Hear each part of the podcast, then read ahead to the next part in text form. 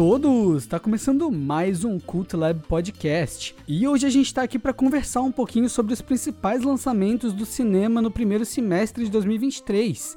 E aqui para falar comigo sobre esse tema hoje temos o Leonardo Chaves. E aí, cara, como é que você tá? Tudo bem? Tudo bem, tudo tranquilo. E aí, galera, tudo tranquilo com vocês? A gente vai fazer um pequeno balanço Vamos ter essa pretensão, né, Iago? É, vamos ver o que, um, que rola. É, fazer um pequeno balanço do, do que nós vimos e do que foi exibido no cinema no primeiro semestre, apontando os nossos filmes preferidos, falando um pouco sobre as grandes bilheterias, os fracassos, enfim, fazer um bate-papo aí sobre o que a gente curtiu, o que a gente não curtiu nos cinemas, exclusivamente nos cinemas, não entra aqui lançamento de streaming, agora nesse primeiro semestre de 2023. Antes, como sempre, eu peço para os nossos ouvintes, para as nossas ouvintes, nos seguirem nas nossas redes sociais. Estamos ali no Instagram, no cultlab.podcast. É, a gente está nas principais plataformas de agregadores, né? Então temos, estamos ali no, no Spotify, estamos no Deezer, no Amazon Music, no Google Podcast e estamos também no Apple Podcast, onde o pessoal pode nos classificar. Muito importante que vocês compartilhem, tá, pessoal, o nosso conteúdo. Manda no grupo da família, dos amigos, indica para um amigo, para uma amiga, para os parceiros, para a gente poder aumentar ainda mais a nossa comunidade de ouvintes e continuar produzindo esse conteúdo bacana.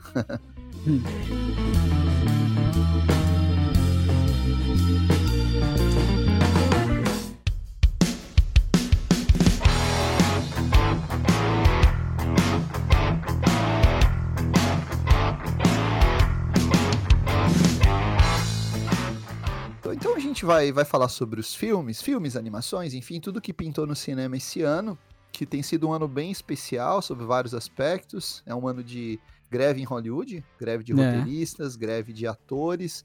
Temos também um ano de grandes bilheterias, grandes fracassos. Temos o fenômeno Barbieheimer. No Brasil, há uma tentativa de retomada da produção cinematográfica, os festivais voltaram, é, já temos filme, inclusive, indicado a ser indicado ao Oscar, que é o novo filme do Kleber Mendonça, Kleber Mendonça O Retratos Fantasmas, filme que está tendo uma boa repercussão. Então, uhum. Então temos muita coisa aí para falar. Vamos falar um pouquinho em ordem cronológica, né, Iago? A gente começa quando? Em qual parte do ano que a gente começa? Olha, eu acho que a gente já começa fa fazendo um balanço já a partir de janeiro. É, é, o ano de 2022 fecha com uma grande bilheteria, que é o Avatar. Uhum. O segundo Avatar do James Cameron foi a maior bilheteria do ano passado, junto com uhum. Top Gun. Oh, só lembra, que... Eu vou fazer uma proposta aqui. Que, é, é, os, os filmes que a gente já tem episódio, a gente indica o episódio, dá uma comentada por cima e, e joga pra frente, tá ligado? Sim, sim. Porque a gente é, tem como... episódios de 40 minutos, uma hora de alguns desses filmes. Sim. Falamos de Flash, aí... falamos de Oppenheimer, falamos é. de Barbie. E aí a gente vai tentar focar um pouco mais nos filmes que a gente não comentou tanto, que não deu, não deu tempo de fazer, ou a gente acabou achando que não valia um episódio inteiro falar sobre o filme, né? E aí Sim. a gente vai meio que fazer um ampassant aqui desses que a gente tem episódios aprofundados, mas eu acho que vale a gente avisar aqui, né? Quando tiver um episódio do filme, a gente falar, ah, esse aqui tem episódio, então se quiser ouvir mais aprofundado, vai lá. Né? É isso aí, é isso aí. Naquele período imediatamente pré-Oscar, que é ali janeiro e fevereiro, a gente já começa a ter um bom aquecimento do, do público, porque é aquele período, no Brasil especialmente, que as férias vão caminhando para o final, o pessoal, o, o, o, clima em algumas cidades já vai ficando mais ameno, o pessoal já vai voltando da praia e começa a retomar a, a ida ao cinema. Então a gente tem dois grandes lançamentos, dois filmes que fizeram sucesso já em janeiro, que foi o Gato de Botas 2, o último uhum. pedido, e o Megan, que nós temos episódio aqui. O Megan é o filme, é, seguindo uma tendência, já é o filme de terror que estoura logo, logo no início do ano. Ele pega uma Produção agenda, do James Wan, né? Produção do James Wan. A gente comentou aqui o filme da boneca assassina. Bastante eficiente, teve uma boa bilheteria. O Gato de Botas eu não conferi, você que viu, né, eu vi, Iago? Eu vi, uhum. é, eu vi. não consegui assistir. Eu já vi legendado, já vi dublado, já vi de todo jeito esse filme. É um dos grandes destaques de animação do ano. Eu acho que ele só perde em questão de relevância e de qualidade, talvez pro Aranha Verso, né, novo.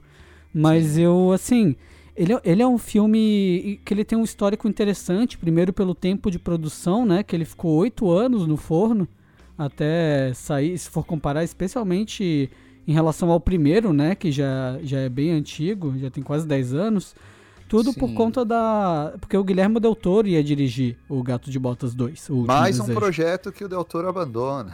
É, exato. Mas é interessante que dá pra ver muito da alma do Del Toro ali, assim, deu pra ver que eles não abandonaram completamente, sabe? Ele foi creditado como eu, roteirista? eu vou te falar que eu não lembro. É. Mas assim, dá pra ver muito porque o roteiro é ousado, sabe? Trabalhando a temática de morte e vida e de, de uma maneira madura, mas ao mesmo tempo que dá pra uma criança assistir, sabe? É, porque o gato ele tem as sete vidas ali, né? Nove vidas, digo, no caso do É, filme. na, né? no, no, no, E- pros gringos é nove vidas. isso, gente ele é tem as sete. nove vidas. e, e é muito aquela reflexão sobre quem ele foi nessas nove vidas. Porque a brincadeira é que ele realmente morre e volta, né? E aí nisso tem o, tem o gato herói, tem o gato que viveu a vida louca mesmo. E por aí vai. E a gente vê o gato lidando com ele tá na última vida. Né? Ali Sim. de- dele. E, e aí é um tema bastante maduro sobre o medo da morte, sobre o quanto a gente aproveita ou não a nossa existência aqui na Terra, né? E quem você realmente gostaria de ser na sua vida. É um tema interessante e bem. Ele até chega a ser um pouco pesado pra um filme infantil, sabe? Tem cenas que tem, por exemplo, chega da menção a sangue, coisa assim, sabe? Sim. Ele é E é um filme legal, cara. Realmente vale a pena. É, Pra mim é um dos destaques do ano, assim.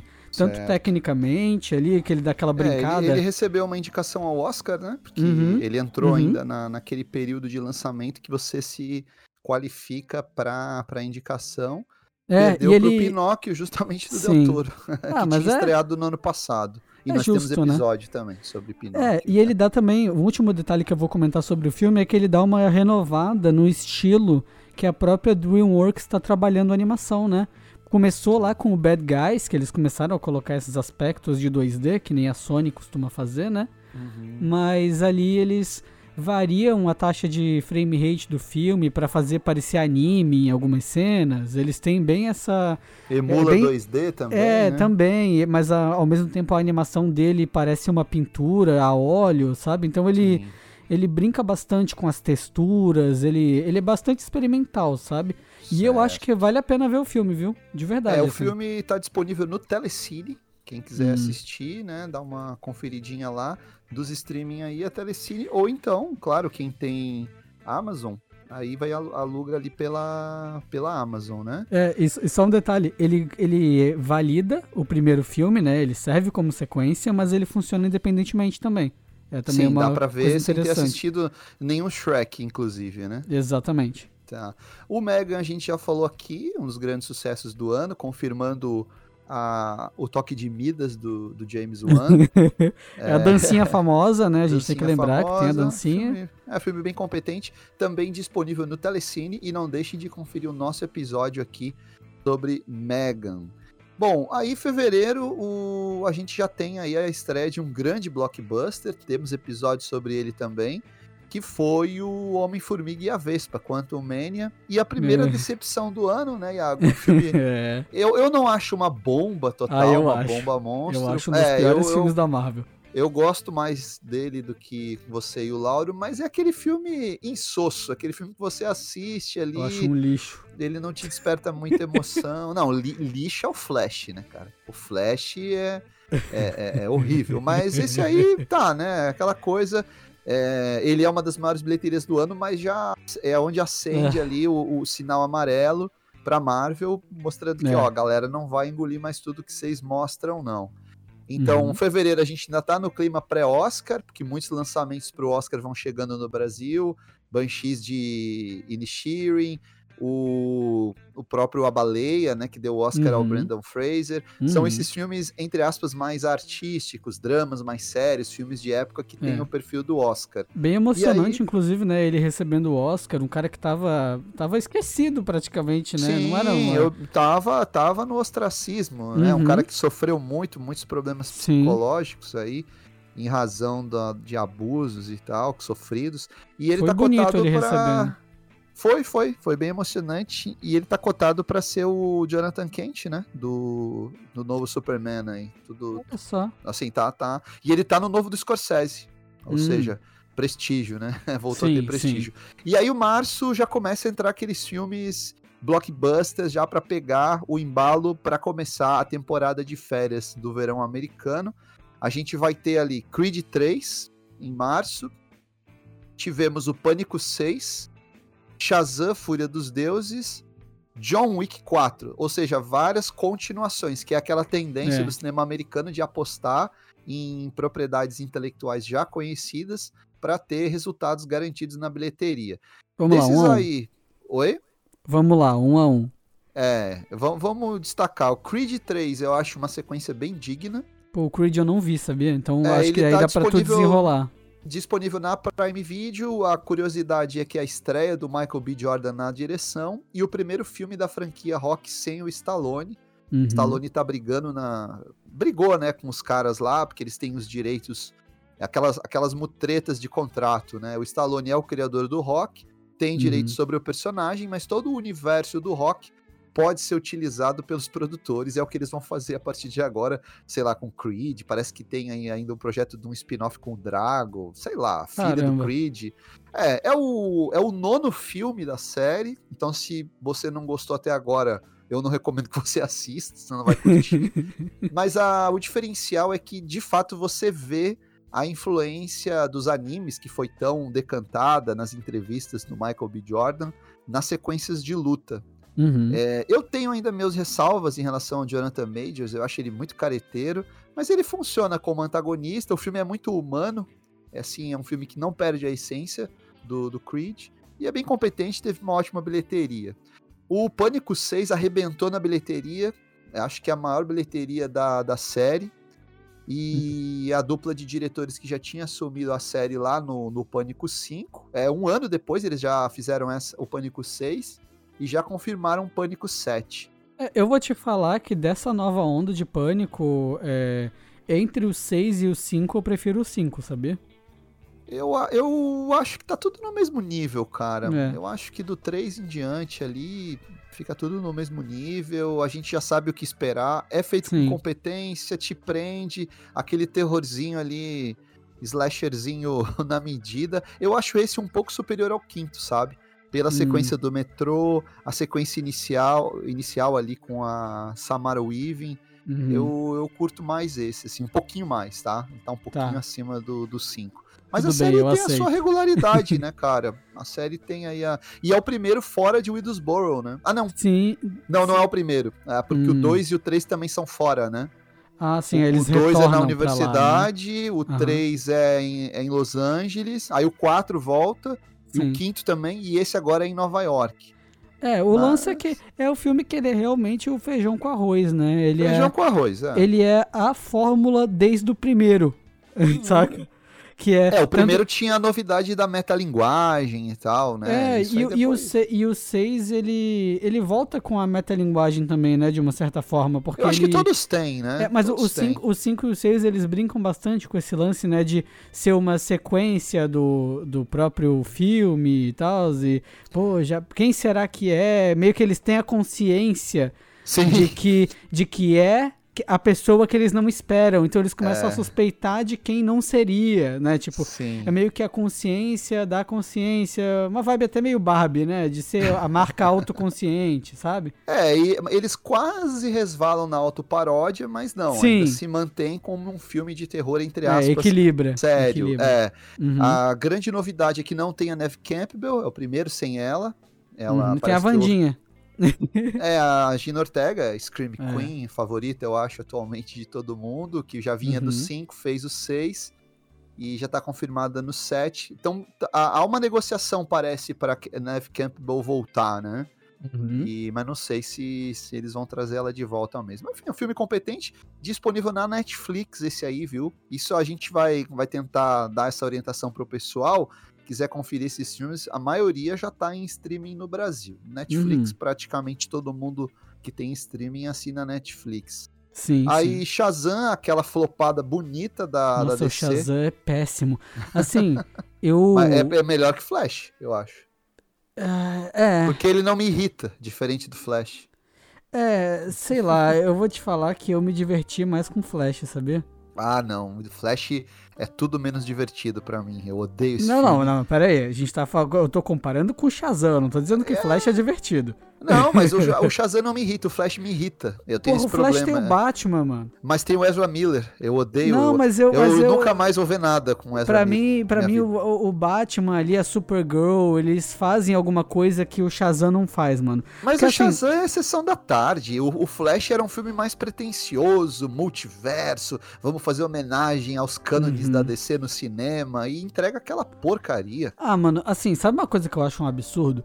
Eu acho um absurdo tu virar, tu e o Lauro virarem e falarem, ah, tá no mesmo nível do primeiro esse Shazam aí. Não, o primeiro- Lauro não, o Lauro não, o Lauro prefere o primeiro.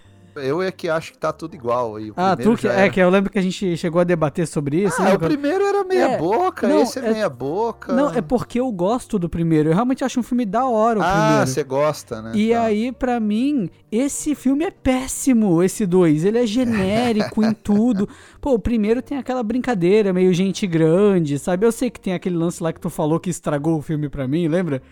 Que é o personagem ser completamente diferente, adulto e criança. E que continua nesse, né? Continua É, nesse, sim, não faz Porque o menor o sentido. Billy, o Billy mais velho é mais imbecil do que o Billy adolescente. Exato, exato. mas, mas o ponto é que pra mim o primeiro ele é realmente um filme que tem uma mensagenzinha ali sobre crescer e Tem, tudo mais. tem. quê. Ele, ele tem uma delicadeza que esse aqui já não Exato, tem. mano, É. esse não tem porra nenhuma, mano. Esse É. filme é chato, velho. Chato Sim. demais, cara. Quase Sim. larguei o filme no meio, mano, quando eu vi. Chato Bom, demais, mano. Fracasso absoluto aí da, da DC. Quem diria? A DC vai enfileirando vários fracassos Quem diria, né? Um, é, o, a- o, não tem o Adão Negro no filme, não tem o, não tem o Shazam no filme do Adão Negro, não tem o Adão Negro no filme do Shazam.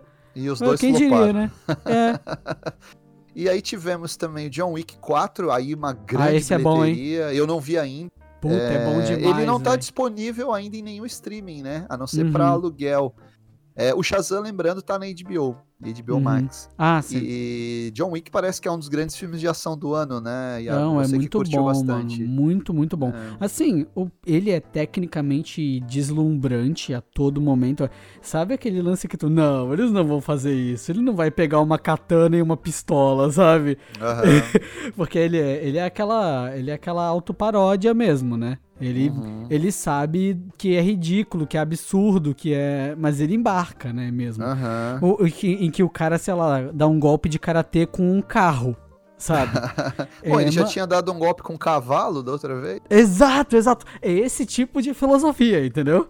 E aqui eles Sim. continuam, só que é um filme, bem, a gente acho que não é spoiler falar isso, que é um filme com cara de encerramento, né? Sim, Claro que mas eles já, vão- já confirmaram os cinco, né? Já, já, mas eu acho que vai ser um lance muito mais aberto, assim, sabe? É uma é, parada virou franquia, já é, tem sobre o spin-off, a, série. A série agora estreia na Prime Video, a série Uhum. sobre o, conti O hotel, né? Continental, é. Aham. E aí tem o spin-off, o Bailarina, com a Ana de Armas. Então, Isso. virou meio uh, Wikiverse. É, É, é o eles- sonho do- dos produtores, é ter uma, uma franquia dessa na mão, né? É, e eles continuam explorando, tipo, hotéis de outros países, sabe? O filme ele é bem megalomaníaco mesmo, sabe? Você vê como cresceu, né? De um filme de Uhum. ação de baixo orçamento, ali, sem muita pretensão, a uma mega produção, né? É, o lance do filme pra mim, só, o único ponto que eu tenho a ressaltar é que ele é longo. E por São conta três disso, horas? são.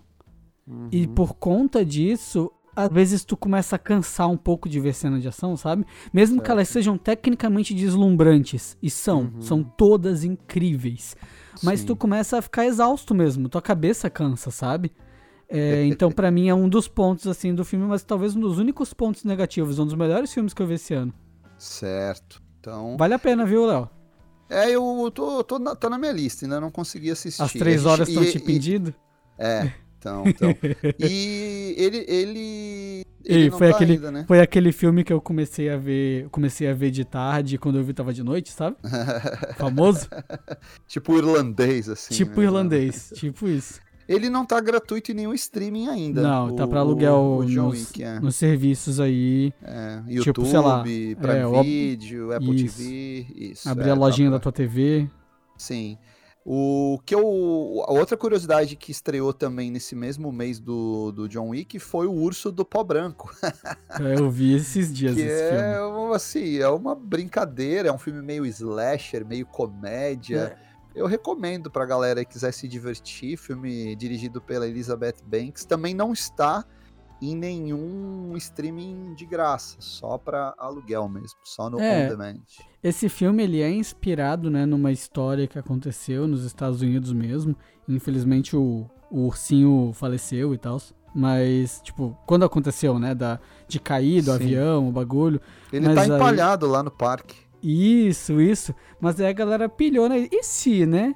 E se, na verdade, desse os efeitos mesmo ali e ele ficasse loucão, né? Eu acho que é uma piada que ela, ela não dura muito, sabe? É, Sim. o filme podia ser menor, é isso que eu penso sobre É. ele. ele A é nota- porque, porque a brincadeira é legal, né? É legal, é legal, mas assim. Mas não filme- dura, né? Não, não dura, não dura. A, no- a nota triste, curiosa é, é o Ray Liotta, acho que é o último filme dele. Ah, sim, é, Ele verdade. faz o vilão, né? Ele que faleceu Uhum. há pouco tempo. Bom, O traficante aí- lá, né? Que tava. é o chefe do- dos Sei, traficantes ali. E em abril que o bicho pega, porque a gente tem a estreia da- de uma grande bilheteria do ano, que é o Super Mario Bros., o filme. É, Te pegou de surpresa essa bilheteria, Iago? Você imaginou que um filme dos irmãos Mario seria a segunda maior bilheteria do ano? Faria mais de um bilhão? Os irmãos Mario é bom demais. Luigi Mario e Mario Mario. é Mario Brothers, pô. Total. Qual é o sobrenome do Mario? Não tem, né? É Mario, pô. É, e é Luigi Mario. Aham. Não, mas. é, brincadeiras à parte. Cara, assim, é, não me surpreendeu a bilheteria, nem nada assim. Eu imaginei que fosse ser uma das maiores bilheterias do ano, porque é uma marca muito forte, né? É um estúdio muito forte trabalhando. Cara, a Illumination não erra, velho. Não erra. Aquele Pets é um sucesso, Sing é um sucesso, Speakable Me é um sucesso, Minions é um sucesso. Porra, pra um estúdio independente francês, sabe? Que não tá nem ali no grande centro do cinema mundial, né? Que a gente tá falando de Hollywood, né? Los Sim. Angeles. É, pô, é bem impressionante o que eles alcançam. A Universal, né? Que distribui os filmes deles normalmente. É, Universal. Mas- É, o meu meu malvado favorito é Fox, né? É a Fox que distribui? Eu acho que sim, não é? Não tenho certeza. É, É. Mas eu sei que é a Illumination, né? Que faz e tal. E assim, de verdade, o que me surpreendeu é que é um filme bacana. Aham. É, porque assim, até aquele lance das grandes bilheterias de animação, que às vezes tu vai ver e é um filme só. filme de criança, né? Tipo, É. pô, vai ter o filme agora da Patrulha Canina. Tu acha que não vai ter um puta boom nesse filme? Não que nem o Mario, mas tipo, vai fazer Vai. grana esse filme, sabe? Patrulha Canina é muito forte. Tem duas marcas que vão lançar conteúdos pro cinema que devem bombar, que é o Patrulha Canina e o Friday, Friday Night at Freddy, né? Que ele Ah, sim. é, vai sair. Esse vai ser mais pro terror, mas são marcas que o pessoal espera Uhum. sempre é, ver no cinema e tal. Eu, eu, eu gosto muito do filme do Mario, sabe? Eu acho muito fofo. Ele é o, ele é o assistiu? filme. Assisti, assisti sim, gostei muito. E é Pô. o, a gente não tem episódio sobre ele, uma pena, né? Não Ó, a gente, conseguimos gravar. é. Sabe um lance desse filme real? É que assim, eu tava meio, eu tava meio de rusga com a Illumination, tá? Essa é a real. eu eu não gosto da franquia Minions, eu não gosto do resto de meu de meu malvado favorito. Pra mim, meu, meu malvado favorito bom é o primeiro. O resto eu não gosto mesmo, acho filmes fracos, sabe? O Pets é legalzinho, mas não é nada demais, sabe? E eu me surpreendi que o Mario é um filme completo. E Uhum. o jeito que eles ressignificam algumas coisas, como a Princesa Peach, o jeito que eles encaixam os personagens ali, o Donkey Kong, colocam eles pra correr de kart, não é supérfluo, faz sentido com a história, é uma brincadeira mesmo, uma homenagem quase à, à, à- à importância do Mario, né? Sim. E é um filme genuinamente divertido, eu me diverti assistindo, real. Muito divertido, muito bem feito, bonito, colorido. Uhum, É, e é um filme que abraça a fantasia sem constrangimento. Uhum, com boa uhum. dose de bom humor. O personagem do Mario é muito legal no, no filme. Ele é muito Tu viu dublado ou legendado? Eu vi dublado. É, eu, Eu vi eu vi dublado. dublado também, e eu ouvi dizer que dublado ele é muito melhor do que legendado, que Eu realmente o cara, o, lá o, o, ih, me fugiu, o Rossato, sabe? O Chris- Ah, tá, sim. No, o ator. e- o e ator no original é o Chris Pratt, que É faz a voz Pratt. do Mario. É, Uhum. só que no original, aparentemente, ele não tem sotaque de italiano nem nada. Tanto que existe uma piada sobre isso no filme, que quando tu vê em português não faz sentido. Porque Certo. o Rossato, ele faz a voz com sotaque italiano, né? Aqui Faz um português. pouquinho, dá uma Ele fala puxada. assim, meio assim, né? Ele É, dá aquela né? brincadeira. É, Mas em inglês ele fala normal, é o Chris Pratt com, com a cara do Mario, sabe? sim. O E Rossato já brin- fazia os games? O Rossato, não. O Rossato, ele fazia o Chris Pratt. Ah, tá. Eles colocaram o dublador do Chris Pratt. Tá. Isso. Uhum. E assim, é tanto que a- é aí a, piada da propaganda com sotaque italiano não faz sentido direito, se tu para pensar. Do anúncio deles? É, porque é o, único, é o único momento que o Chris Pratt faz sotaque italiano no filme, no original. Certo, certo. Depois ele fala, fala sem sotaque, sabe? Aham, Aí aham. muita gente preferiu a versão em português mesmo. Eu é gostei, achei a dublagem bem competente. No inglês tem muita gente legal, tem a Anya Taylor-Joy, tem, Tem, o Jack tem. Black, que faz ali o Bowser. Bowser. Né? Uhum. Bowser ficou muito bom, todos os personagens muito bons. Pô, Foi um Peaches, baita né? acerto. A, a Peaches. música do Bowser, Peaches. É, Aquela é engraçado boa. demais, né?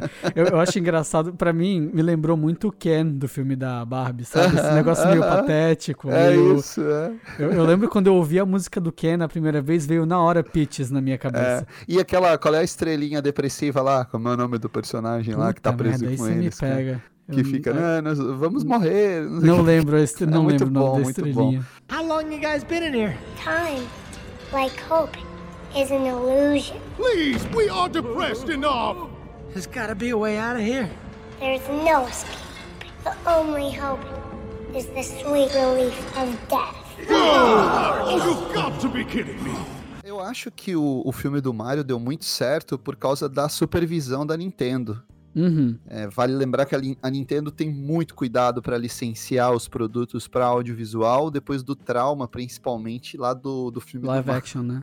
É, então eles licen- licenciaram o Pikachu para fazer aquele live action. E agora o Mario, e com certeza eles vão, depois desse sucesso, deve ter uma continuação, eles devem fazer outras coisas, como Zelda, Uhum. né? Acho que o Zelda talvez seja o próximo aí É, olha, o que, o que eu penso é o seguinte, mano. Aí é minha opinião pessoal, tá? Se Detetive Pikachu, que é um filme mais ou menos, na minha opinião, e o. E o Sonic, que também é outro filme muito mais ou menos, na minha opinião, fizeram o sucesso que fizeram, o Mario, que é um filme realmente legal, eu acho que não tinha por que não fazer, sabe? É. O, o, o Sonic tá com quem? O Sonic tá. É. Puta merda, você me pegou. Não sei, não sei se é a Paramount. É Paramount, né? Mas a propriedade do Sonic, que era É da Sega, Sega, né? mas agora é quem? É Sega ainda. É, é da Sega. a Sempre Sega foi, ainda existe? será. Existe. Ah, vai ter uma. uma A Sega, a Sega vive de Sonic, pô. Ah, eu achei que tinha sido vendido já. Não, não. Sega é independente ainda. Ah, é, o. Vai ter agora na. Na. Na Netflix um, um stop motion, né, do Pokémon com a com o Psyduck. Não sei se chegou a Ah, ver. vi, vi, sim. É, é. Então, mais, um, mais uma produtinha aí pra quem E aí, eu, e aí Nintendo. que eu tô cantando essa bola, mano. Que videogame é a parada pro audiovisual, cara. é o rolê. sim. Mas eles têm tentado, né, cara? Só que dá tudo errado. Não, Porra, só que, só, Assassin's Creed, horrível. God of War. Não, God of War não. Warcraft. É, não, só, só que eu tô falando, eu tô fal... o que eu tô querendo dizer é o lance das séries de TV lá. Ah, Sabe? série sim. Série né? de TV é o ambiente pra videogame. Lógico É. que tem, por exemplo, o Mario não tem uma história complexa, então dá pra brincar, sabe, ali. Sim. Mas eu acho que o ambiente pra história de videogame é, é seriado de TV, cara. É, The Last of Us que o diga, né? Foi um Exatamente. dos grandes acertos do ano. Bem, temos até episódio aqui sobre The Last of Us, né, pessoal? O pessoal Sim. pode buscar lá que. É... Pra mim, até agora, ainda é uma das melhores séries do ano, cara. Cara, eu acho que é a melhor pra mim, viu? Das que foram Uhum. lançadas esse ano, assim, eu, eu ainda acho a melhor. Bem, então tivemos Super Mario, o filme. Tivemos a estreia também de outra marca muito famosa, Dungeons Dragons. Honra é legal, hein? Porra, Bem esse filme é bacana, né, legal, cara. Que filme legal, uma aventura. Surpresa gente- esse, viu? Surpresa, porque os trailers eram horríveis, ninguém dava Eram. nada. Parecia um negócio bem genérico, assim, bem nada a ver. É, é que E a montagem dos trailers, a montagem do trailer era bem aquela montagem genérica, o trailer que acaba com a piada, sabe? Isso! Aí aparece, sei lá, em junho nos cinemas. Tipo, no final, É. você- que acaba com a piadinha, que a piadinha. Eu lembro direitinho a piadinha que acabava o trailer, que era o baú que virava monstro. Sim. Que é uma brincadeira com Dark Souls.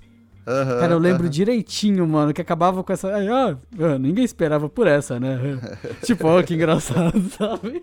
É, o filme confirma aí o talento do Chris Pine. Uhum. Eu sempre gostei dele, inclusive como Capitão Kirk. Olha que eu sou É, eu fã também, de Star Trek. também, gosto dele Eu acho Kirk. que ele, ele tem um timing cômico muito legal. Ele é um cara que sabe entregar as falas, os olhares. Ele me lembrou a também. vibe, me lembrou a vibe daquele Jumanji.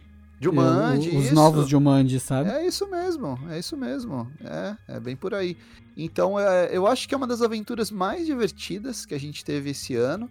Tudo que os filmes de super-herói não conseguiram entregar pra gente, em termos de entretenimento, o Dungeons and Dragons entregou. Não, e cenas de ação inventivas, tu pega lá a elfa que vira animais, mano. O que, que são aquelas cenas dela? Me le- Parecia até Nimona em alguns momentos, assim, de tão maluco que é, Souberam sabe? explorar, né, cara? Uhum. É, é. Pô, pena o- que a gente não vai falar de Nimona, que é de streaming. não, mas, é, porra, é, é muito maneiro. Ela vira o rato, passa por dentro da armadura, aí ela vira humana dentro da armadura, sai com a... Cara, é muito maluco, mano. Sim, sim. É, não, é bem, bem bacana mesmo. E a Eu- reunião deles. E, e é bem aquela sensação de jogar RPG mesmo, sabe? Que dá umas coisas engraçadas mesmo. Tipo, sei lá, às vezes não dá certo alguma coisa mega fútil porque, ah, porque o cara tirou um no dado. Aí o cara não conseguiu fazer um negócio fútil. Deu Sim. errado até. É, Sim, né, que um é, o um é pior do que Aham, errar. Né? Tu aham. ainda toma uma punição em cima. Sim. É, então, umas coisas engraçadas mesmo, mano. Eu acho que eu- era o filme com o tom certo pra adaptar D&D. Não dá pra ser sério, sabe? Falando sobre É. Não. Dungeons and Dragons. E de Não. novo, ó, mais um filme consciente sobre a sua propriedade, né? Isso tá se tornando realmente muito comum, né? A Uhum. marca autoconsciente, sabe? Porque, cara, se, se esse filme fosse lançado em 2012, sei lá, ele seria um filme de ação medieval genérico. Essa é a real. Isso. Uhum. O mérito é justamente esse. Eles, eles trazem as referências não só ao universo do, do Dungeons and Dragons, então aparecem os personagens da Caverna do Dragão, você Uhum. tem vários personagens do jogo, assim como fazem referência ao jogo em si. Tra- Porra, né? eles falam, eles falam de, eles falam de ambientes mesmo da, do D&D, tipo Neverwinter, sabe? É bem legal, cara. É, É, bem é. massa mesmo. É, o filme tá disponível na também para alugar, né? Ele não tem ainda em nenhum, ele não tem gratuito para assinante de, de streaming, né? Bah, Se eu não bosta. me engano, né? É, é, é, tem que Pô, esse filme, esse filme numa Netflix ia estourar muito, mano. Sim, sim, é, indo direto para streaming, né? Pena que eu acho que a bilheteria dele não foi tão alta. Ele teve uma boa bilheteria, mas ele não estourou a ponto de gerar aí uma continuação. Então acho Pô, que pena, né? Será uma mesmo pena. que. Pô, será? Já teriam anunciado, né? Eu acho se. É, eu acho. Ele não foi mal, mas ele não fez ali uma bilheteria muito alta. Já Lembrando que foi uma mostrando- propriedade intelectual grande, né? D&D. Gigante. E hoje é da Hasbro, né? Sim. Tanto que eles não dão nem crédito aos criadores, né, cara? É lá, Porra, isso é foda. baseado no D&D da Hasbro. Né? É, pô. É fogo. E aí É. já a gente já vai compilando os fracassos do ano, que foi um ano de muitos fracassos. Shazam, agora Dungeons and Dragons, o próprio Homem-Formiga, que não teve a bilheteria que a Marvel costuma ter. Ah, mas foi uma bilheteria alta, não foi? O Homem-Formiga? Mas se for comparar pro com, se for comparar com os Marvel, outros não. fracassos desse ano. Não, é, ele tá em décimo lugar. Ah, Depois até vou fazer a lista aqui das maiores bilheterias. Ah, show. Mas ele tá em décimo lugar, mas assim, Uhum. pra Marvel não foi uma bilheteria tão alta. Considerando que ele inaugura a fase 5, né? É. Ele inaugura a fase 5, ele traz o vilão dessa fase. Acabou que não não fez o sucesso que se esperava, né, cara? Uhum. A gente teve um, um outro filme também de uma marca conhecida que esse também, esse aí, qualquer nota, né? Que foi o Cavaleiros do Zodíaco, que estreou Porra, eu não vi. também. Eu não vi. Ah, eu também não, cara, mas assim, Porra, eu olhei pra pelos capa. trailers, Eu olhei pra capa do filme e falei, não, obrigado. é, você já vê que, nossa, não, não tem, né, não, não tem condições Em ano. produção muito Engraçado, tosca. né? Em ano de One Piece na Netflix, a gente tem uma adaptação de anime dessa. Eu, É. sabe, na vibe de. Na vibe do. Como é que é? Dragon Ball Evolution, sabe? Mas é isso, né, cara? É quando o, o Mario deu certo porque a Nintendo supervisionou, tinha um pessoal que entendia o material, uma produção Sim. bem cuidada. Tudo o contrário do que foi feito com Cavaleiros do Zodíaco. As análises foram ruins, eu não vi nem crítica Bem ruins, é considerado Foram? um dos piores do ano. Sim, Hum. sim. Ele É, estreou no Brasil, onde tem muitos fãs. Cavaleiro Zodíaco, o pessoal adora aqui no Brasil. Sim. Mas mesmo os fãs não aguentaram, porque é ofensivo pros fãs, né, cara? Você vê Uhum. um produto que maltrata a criação que você curte, não dá, né? E Então, aí, né, um grande fracasso. E a gente chega em maio, cara, que aí temos três grandes sucessos de bilheteria, que são Velozes e Furiosos 10, né? Uhum. O fôlego que esses caras têm, impressionante, 10 filmes, derivados, animação. É, a- eu acho que hoje é a maior franquia de propriedade da Universal, né, cara? Sim, Filme- sim. eu- O filme, assim, ele não, ele não é um grande sucesso nos Estados Unidos, mas a bilheteria fora dos Estados Unidos sempre é muito grande, inclusive Uhum. no, no Brasil. Ele tá aí é, entre as cinco maiores bilheterias do, do ano, né? Ele- Uhum.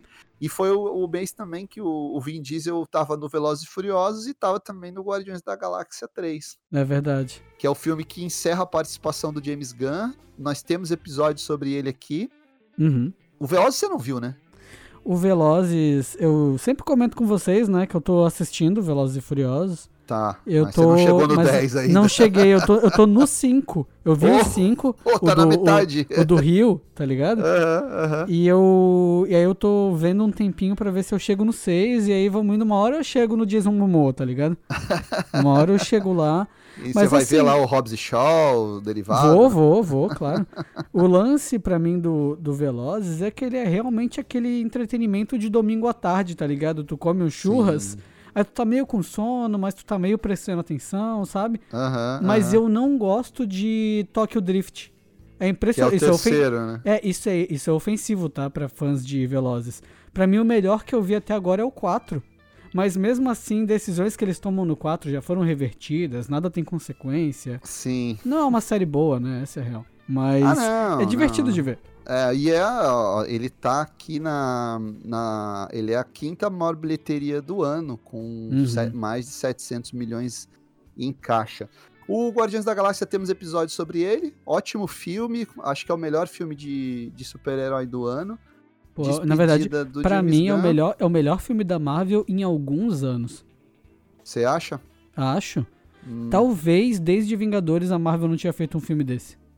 É. Ah, eu gosto bastante de Doutor Estranho, né? O, o último Vingadores, né? Eu quero dizer. É, o último. Não, mas, eu- mas assim, Léo, a gente sabe que a gente gosta do Doutor Estranho por, por motivos mega pessoais, né? De, de curtir o diretor, curtir a pegada que eles deram ali. Eu tô falando desse filme que ele tem toda uma construção emocional, que ele desenvolve os personagens de jeito. Sabe, o Doutor Estranho, tu olha pra ele e fica tipo assim: eu gosto muito disso. Eu consigo enxergar os defeitos no filme. Seja Certo. de CGI, seja. Entende? Dessas coisinhas. Uhum. O, o Guardiões, pra mim, ele é um filme adequado pro encerramento, sabe? Ali dos Certo. personagens. Não tem aquele arco ridículo da América Ferreira. De, ah, Ferreira? América, América Chaves. Chaves. Chaves, isso. Não tem esse arco de tipo, ah, acredite em você. Sabe umas coisas assim que tu fica, ah, tá bom, entendi já. Ah, só pra, só pra é, que complementar, o Guardiões está disponível na Disney Plus Ah, sim. e o Velozes e Furiosos para aluguel, tá? Na- Nas Uhum. plataformas aí.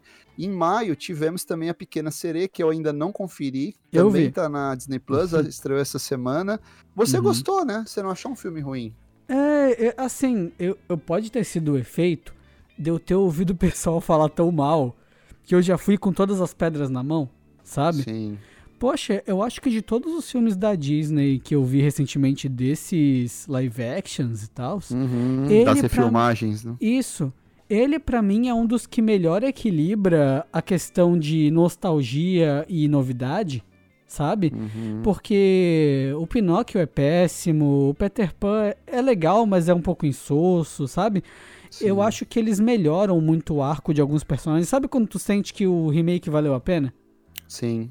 É, eles desenvolvem melhor algumas coisas, de que, por exemplo, eles exploram muito melhor o interesse da Ariel sobre o mundo aqui de cima. Não é aquele lance de, Ah, ela tinha um facinho, mas ela quis vir mesmo quando ela Mas conheceu é, o príncipe. é que Pequena Sereia sabe? não é uma grande animação, convenhamos, né? É. É um bom desenho animado. Não é Uhum. uma, não, não tá no nível do Corcunda de Notre Dame, por exemplo, que pra mim é o melhor da, do renascimento da Disney. Sim, E também sim. não tá no nível do Rei Leão, passa Não, longe. é, eu é acho uma que... animação competente apenas. É, assim, pra mim, a menina que faz a Ariel, ela é muito boa. Ela passa esse misto de inocência e, e fascínio e ao mesmo tempo valentia ali, mesmo sem falar nada. Pensa na dificuldade desse papel.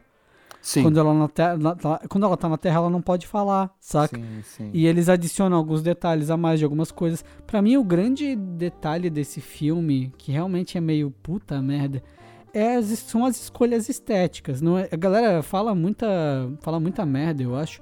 Quando vira e fala, ah, o CGI do filme é ruim, não sei o quê. Eu não acho isso, eu acho que é uma escolha estética mesmo.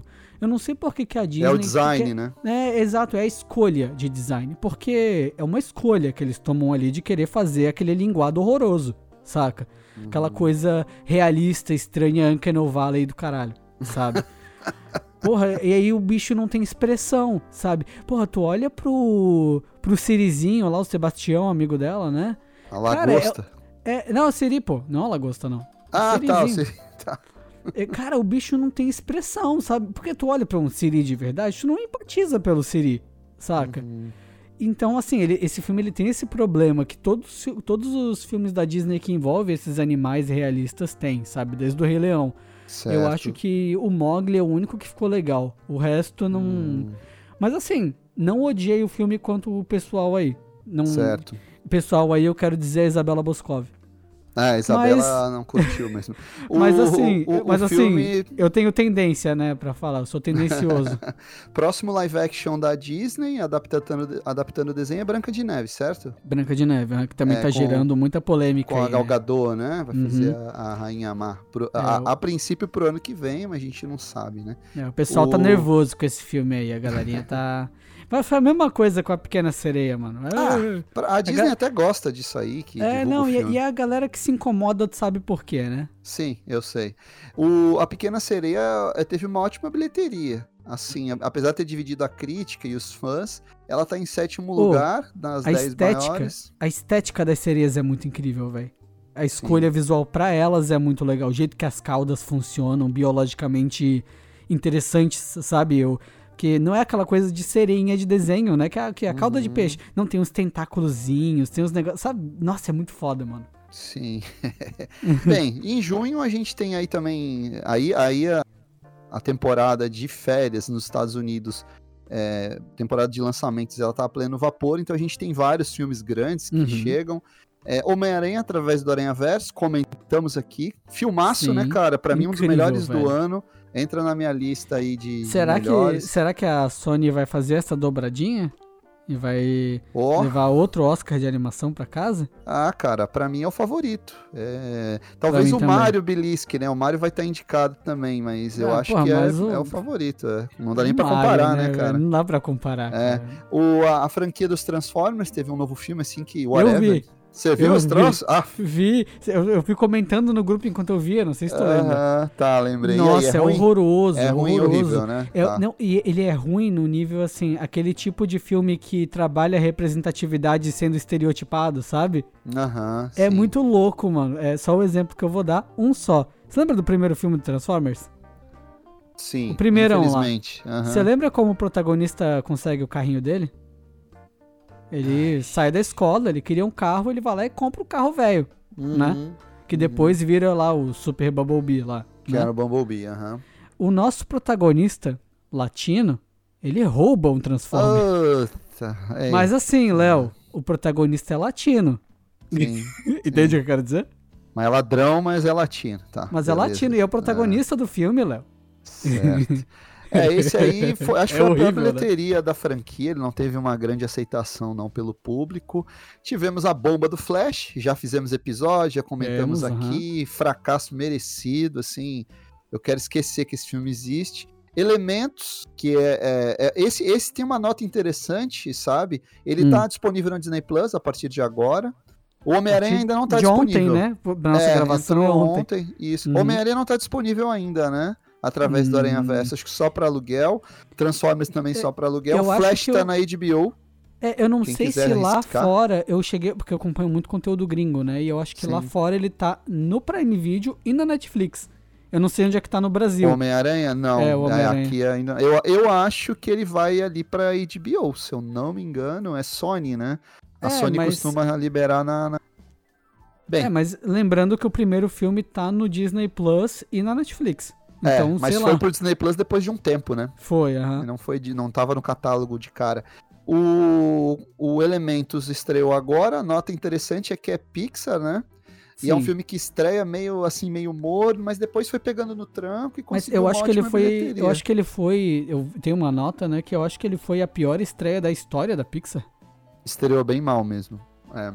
É, e eu acho que. Tu acha que é um pouco daquele lance de. Talvez, por conta do Soul e tudo mais que aconteceu, a galera tava esperando que esse filme fosse sair no streaming. Ou, ah, daqui a três meses sai no streaming. Eu espero, não tô tão interessado assim. Eu acho que esse é o raciocínio que o público tem feito em relação ao conteúdo da Disney em geral. Uhum. Quem é assinante Disney Plus normalmente está abrindo mão de frequentar salas de cinema, a não ser quando é algo muito é, assim apelativo, quando tem um apelo sentimental. Tipo um Guardiões, né?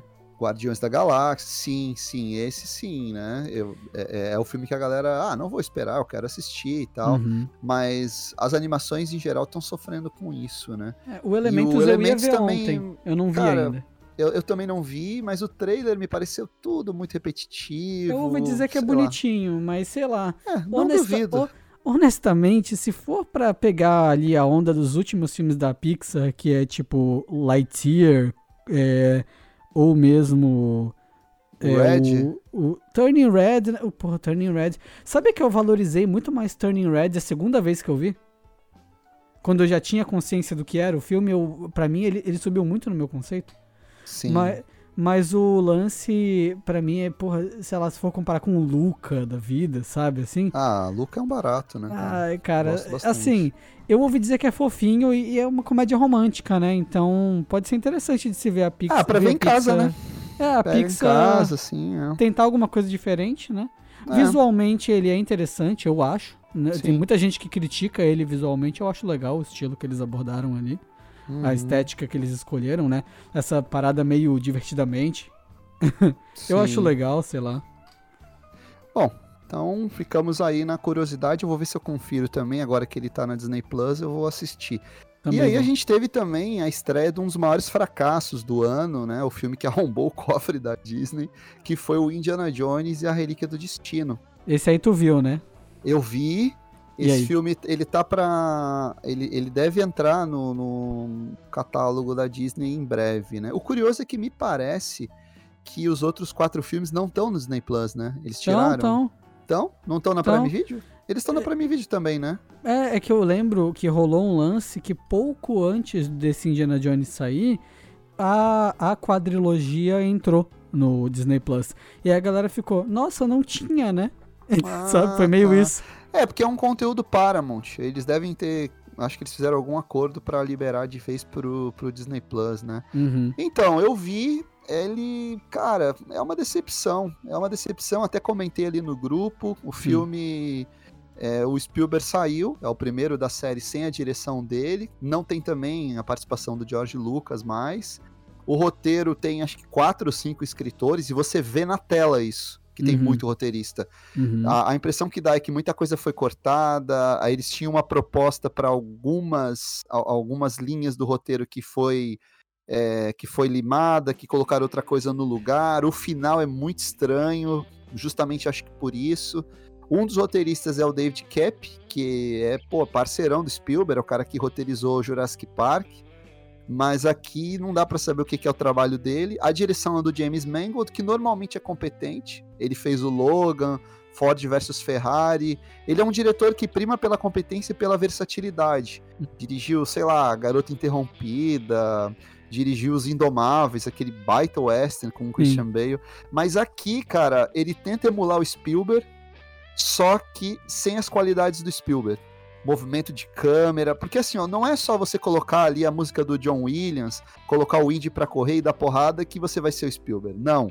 Tem que ter movimento de câmera, tem que ter uma, uma blocagem especial que só o Spielberg sabe fazer, que é aquela coisa de você concentrar vários personagens numa, num frame só, né? Num enquadramento só, e tudo faz sentido. Criação de clímax que tinha nos outros Indiana. Ah, mesmo no 4, que é bem meia boca, ele, o filme tem uma sequência de, de ação legal, uma segunda melhor, e ele tem um clímax, assim, com uma baita sequência de ação, é, normalmente apelando pro sobrenatural. E Ele, aqui... ele, tem, ele tem essa pegada meio Star Wars 7 ou Jurassic World, em que parece que ele replica Não. o clássico da franquia ou ele é diferente? Não, ele não tem essa pegada no sentido Hum. de não, fu- ele não é um, bem um reboot, ele funciona como uma sequência mesmo. O Indy tá Mas velho, ele, ele é encerramento? ele, Ele, é, um tom, ele é mais tem um, Blade Runner, tem então. um tom de encerramento, sim, tem um tom de encerramento, mas assim, é- é, nada que se diga, nossa, fechou, não vão fazer mais nada, sabe? Uhum. Ele tem, ele parece um epílogo, mas a gente já viu isso antes, né? Séries que terminam, que voltam depois. Nesse caso, acho que é difícil pela bilheteria baixa do filme e pela idade avançada do Harrison Ford. A É, não ser se que futuramente pensar, eles né? troquem o ator. Qual a força do nome Indiana Jones ou até mesmo do gênero de filme que ele representa hoje em dia, né? Muito Esse pouca. lance meio filme de aventura, meio Lara Croft, assim, sabe? É, muito, muito pouco apelo, até porque é um Porra. personagem que ficou adormecido. O último filme tinha sido em 2008, não fizeram nada com ele até então. Não, porra, tu olha, tu olha ali o Uncharted, sabe? Sei lá. Tudo é filhote de Indiana Jones, né, Exato, cara? Exatamente. É. Mas o, o, o problema foi esse, assim, do ponto de vista comercial, é trabalhar Uhum. com um nome, com um personagem que não tava mais no, no inconsciente da- da- das novas gerações, ninguém dava bola. É, por sua vez, o pessoal mais velho que compareceu aos cinemas não é suficiente para dar bilheteria. O filme tinha sido um filme muito caro, porque te- pegou ali a pandemia, então é 300 milhões de orçamento. O filme rendeu acho que nem isso. Tá, vai render Uhum. isso aí, mal, não, não vai nem se pagar. E assim, como eu falei, ele tenta emular o Spielberg, mas é fica aquela coisa muito, como é que eu vou dizer, genérica. É um, é, parece que é uma fanfic em alguns pontos. Uhum. O que salva o filme é realmente o Harrison Ford, que tá ali com todo o seu carisma. Você vê que ele tá, tá esforçado, né? Ele tá tentando dar uma profundidade pro personagem. Tem alguns diálogos que até são emocionantes, mas que o filme depois acaba estragando em outros contextos. Pena. Mads Mikkelsen como vilão, assim, não apresenta nada de novo. É o Mads Mikkelsen, né? Fazendo vilão. Uhum. Ah, a Phoebe Waller-Bridge, que poderia ser uma grande adição pro filme, ela repete os trejeitos do Fleabag. Então, Hum. não, ela não faz nada novo, sabe? E, então, assim, é, para mim foi uma decepção. Eu acho que não, ah, ah, não precisava ter tido esse filme. Simplesmente não não precisava. E Pô, mas aí, merece pelo menos a série não, baixa. pelo menos a série não acaba pra cima, melhor do que Não. terminar com 4. Cara, o 4, ele, pra mim, ele merece uma revisão, viu? Eu, eu não digo que ele foi reabilitado, porque ele é bem ruim. Ele não Mas- sofreu o efeito Star Wars 1, 2 e 3. não, não, não, não. Não. Mas assim, logo logo o filme vai estar no Disney Plus. Quem não conferiu Uhum. no cinema, dá uma olhada. Eu sei que o filme tem seus entusiastas, muita gente se emocionou e tal. Eu só consegui sentir tédio. Acho que a palavra mais certa pra esse filme é burocrático. Ele é um Hum. filme burocrático. Ele não tem alma, ele não tem emoção, salvo em alguns momentos que a interpretação do Harrison Ford te convence. O resto é tudo. Cara, eles recriam várias cidades é, em CGI. E, e não tem jeito, cara, não fica legal. Nova York em CGI não fica legal. Você Uhum. pega os filmes do Spielberg, pega a Última Cruzada, por exemplo. A Última Cruzada tudo é em locação. Tem pouquíssima coisa digital em algumas sequências ali.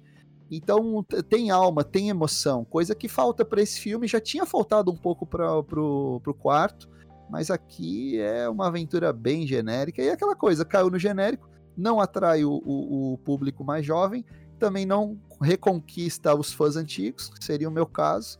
E tá aí, né? Um filme que acabou flopando bonito. Curiosidade, hein? Em 89, as duas maiores bilheterias do cinema foram Batman, do Tim Burton, e Indiana Jones e a Última Cruzada. Esse ano, 2023, dois dos maiores fracassos do cinema.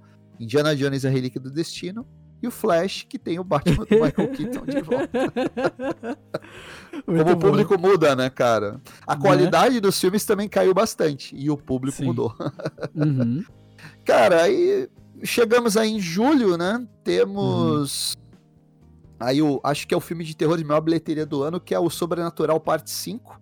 Uhum. Mas aí, o, O de novo, o, né? o Insi- é, o Insidious, eu não vi ainda, você conferiu já? Não, vi não. Eu. É. Eu, na verdade, os últimos Insidious eu não vi, sabe? Eu vi Uhum. até o da origem, lá de 2015, da origem do protagonista, sabe? Sim. Mas os outros eu não vi até chegar nesse é, do Red Door, né? Red Door, isso. É, é o E- James Wan fazendo dinheiro pra Warner de novo. É, mas o, o Insidious eu acho que é uma série que ela é super valorizada, é isso que eu acho. Eu gosto acho- do primeiro, acho É, legal, legal. o segundo. É, mas assim, nada demais, mas tá aí, fez uma baita bilheteria. Dizem que é Tivemos meio aí- fraco, né, esse, inclusive. É, em relação ao ainda. resto da série Sim, sim. Depois eu vou, vou conferir. também. Bom, é, tivemos aí grandes estreias nesse, nesse mês. É, Missão Impossível com Tom Cruise. e aí, Léo? É, ah, filmaço, filmaço de ação. Não temos episódio sobre ele, né? Infelizmente. Mas eu adorei, cara. Eu acho, assim, o Tom Cruise mantém o nível da série lá em cima. Eu tenho uma- algumas implicâncias com o roteiro. Em alguns momentos o, te- o roteiro dá uma enrolada, assim, com aquele lance de inteligência artificial, que você fica meio confuso. Mas é um filme que emociona, surpreende. Tem uma sequência de abertura sensacional, meio Hitchcock, dentro de um aeroporto, que é uma Olha aula só. de é uma aula de montagem. A, a adição da Hayley Atwell funciona muito bem. Ela é ótima, ela é carismática, ela é engraçada, ela convence nas sequências de ação. Todo o elenco volta, né? Volta o Ving Rhames, o Simon Pegg, a Rebecca Ferguson. É sempre muito bom ver essa galera junta. E Sequências de outro ação filme, outro absurdas. filme mamute, né? Filme Mamute, filme muito caro. A Uhum. bilheteria dele tá sendo bacana, ele é uma das 10 maiores do. Só que, como ele foi muito caro, ele não tá cumprindo aquilo que se achava que ele poderia cumprir de ser o Top Gun desse ano, né? O É, e- filme estrelado pelo Tom Cruise que bateria um bilhão. E teve esse lance das salas IMAX também, né? Baterem ali com Oppenheimer, né? Isso, ele estreou no mesmo mês aí de Oppenheimer. E por um acordo da Universal, distribuidora de Oppenheimer, com os cinemas IMAX nos Estados Unidos, eles tinham exclusividade a partir da estreia. Então, Missão Impossível estreou, ficou só uma semana no IMAX, saiu e foi prejudicado por isso também, né? Eu Porra, acho e, que é um fi- e é um estúdio- filme de IMAX, né, cara?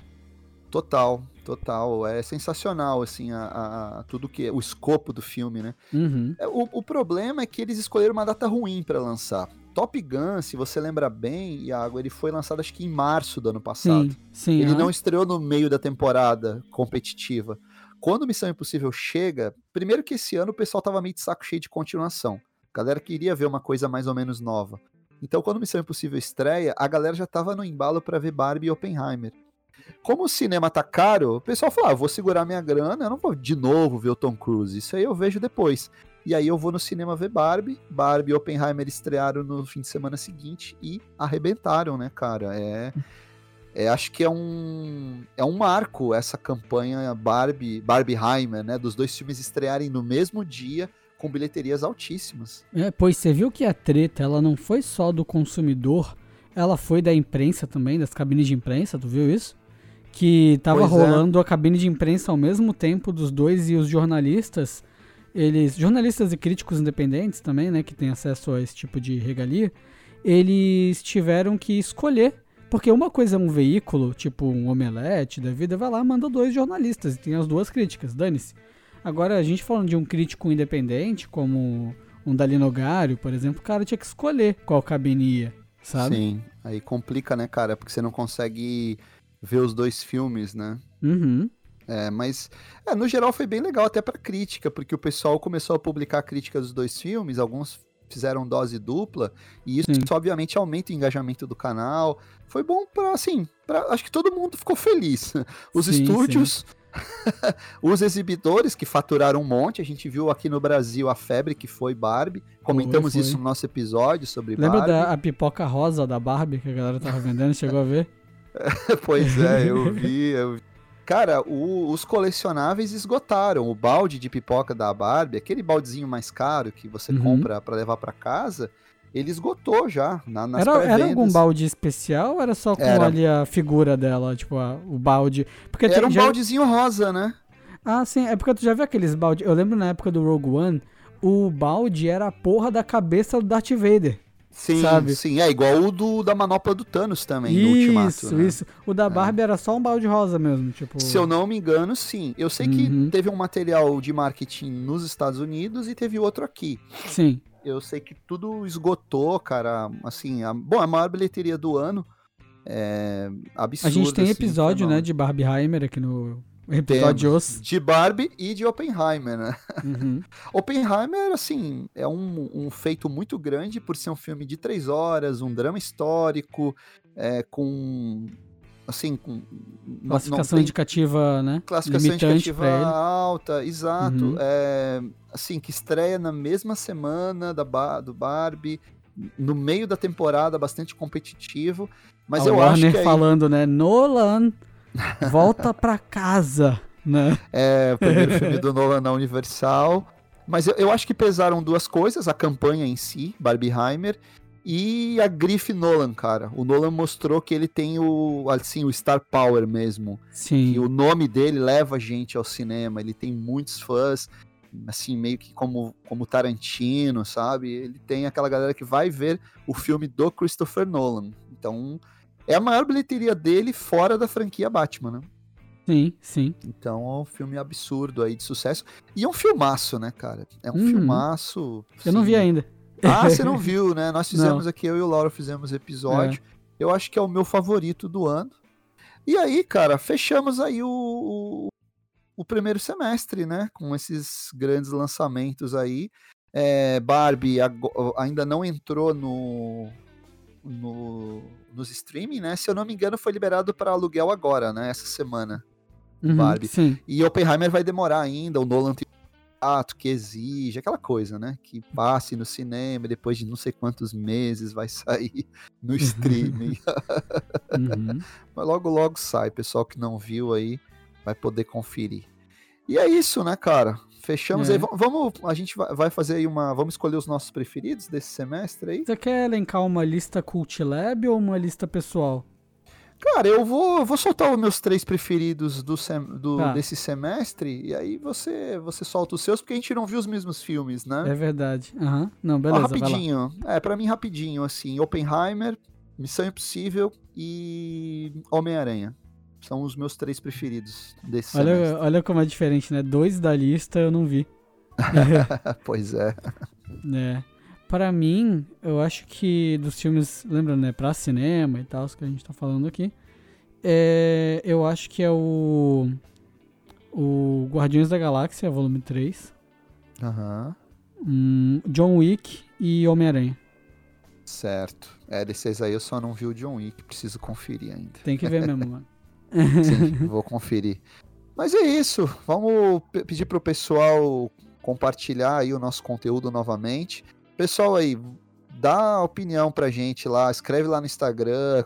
Agora aqui no, no, no Spotify, o pessoal também pode comentar, né? Ali É, na- dá- tem enquete ali. Isso, eu ando isso. colocando, inclusive, umas enquetes. É, Se você então, ouvir pelo. Spotify, dá pra. Lembrando, é só pelo Spotify, tá? Se é em outra plataforma não dá pra responder.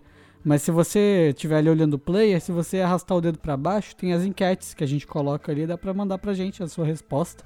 Isso. Qual foi o seu filme preferido nesse semestre? Barbie, Oppenheimer, Uhum. Super Mario, ou algum que a gente esqueceu de falar, né? Uhum. Acabamos passando batido aqui. E é isso, né, cara? Essas listas sempre são divertidas. Vamos ver o que, que no cinema o cinema vai nos reservar para os próximos meses, até o final do ano aí. Temos grandes filmes, né, cara? Temos, aí, temos. já dando mais ou menos uma prévia, muita expectativa com o novo do Scorsese, Sim. Os Assassinos da Lua da Flor, muita expectativa com o David Fincher também, filme dele da Netflix. E eu, particularmente, eu estou curioso para ver Rebel Moon, do Zack Snyder. Esse vai sair direto no streaming, né? Não vamos Uhum. conferir no cinema.